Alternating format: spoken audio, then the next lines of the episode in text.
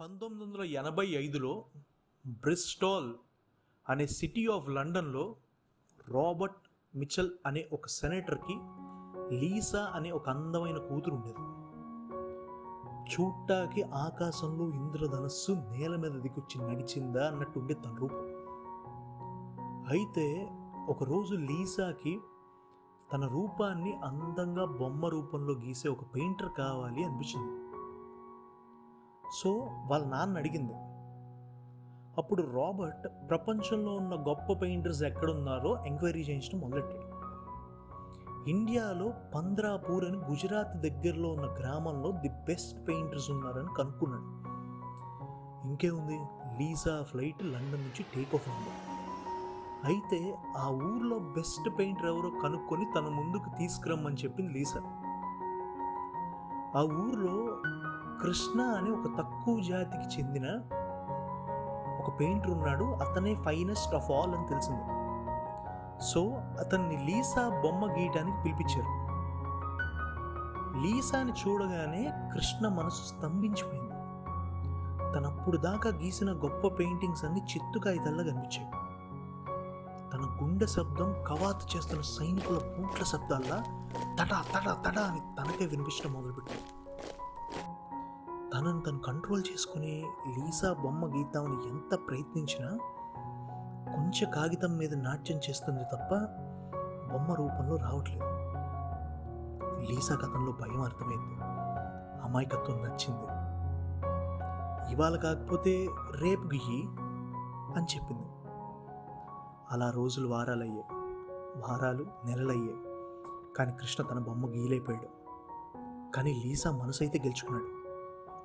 లీసాకి కృష్ణ లేకపోతే ఉండలేను అన్నంత ప్రేమ పుట్టేసింది.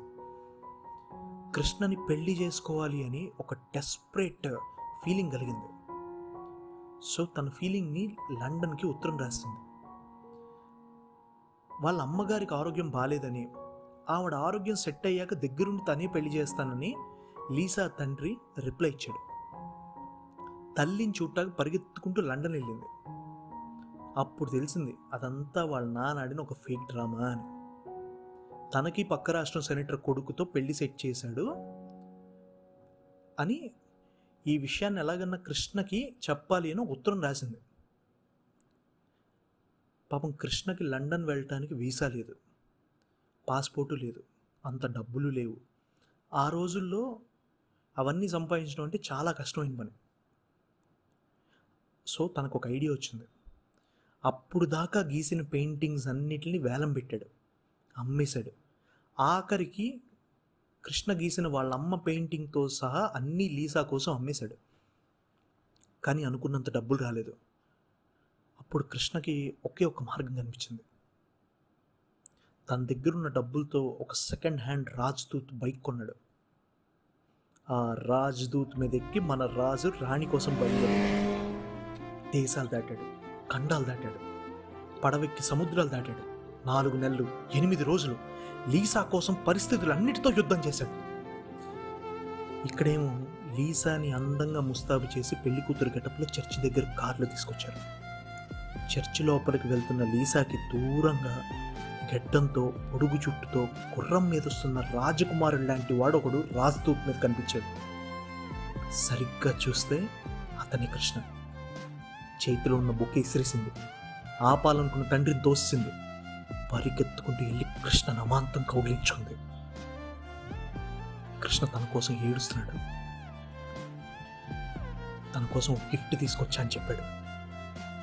ఏంటది అని అడిగితే గిఫ్ట్ వ్రాపర్ చింపి చూపించాడు. అది కృష్ణ లీసా ఇద్దరు పెళ్ళి బట్టల్లో ఉన్న పెయింటింగ్.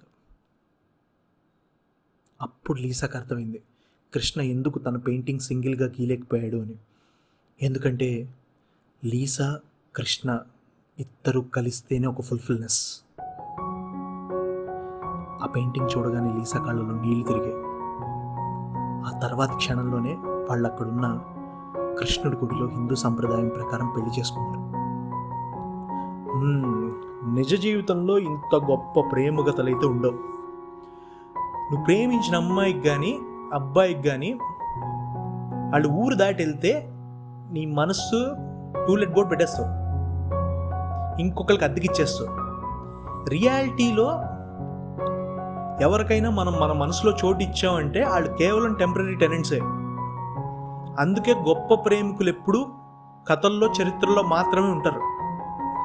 ఎందుకంటే మనం ప్రేమించడం తెలియని లత్కోర్స్ సాలెగాళ్ళం. అందుకే కథలు విని చరిత్రలు చదివి ప్రేమ అంటే ఇంత గొప్పది ఇలా ఉండదని ఒక ఫ్యాంటసీలో బతుకుతూ మురిసిపోతుంది.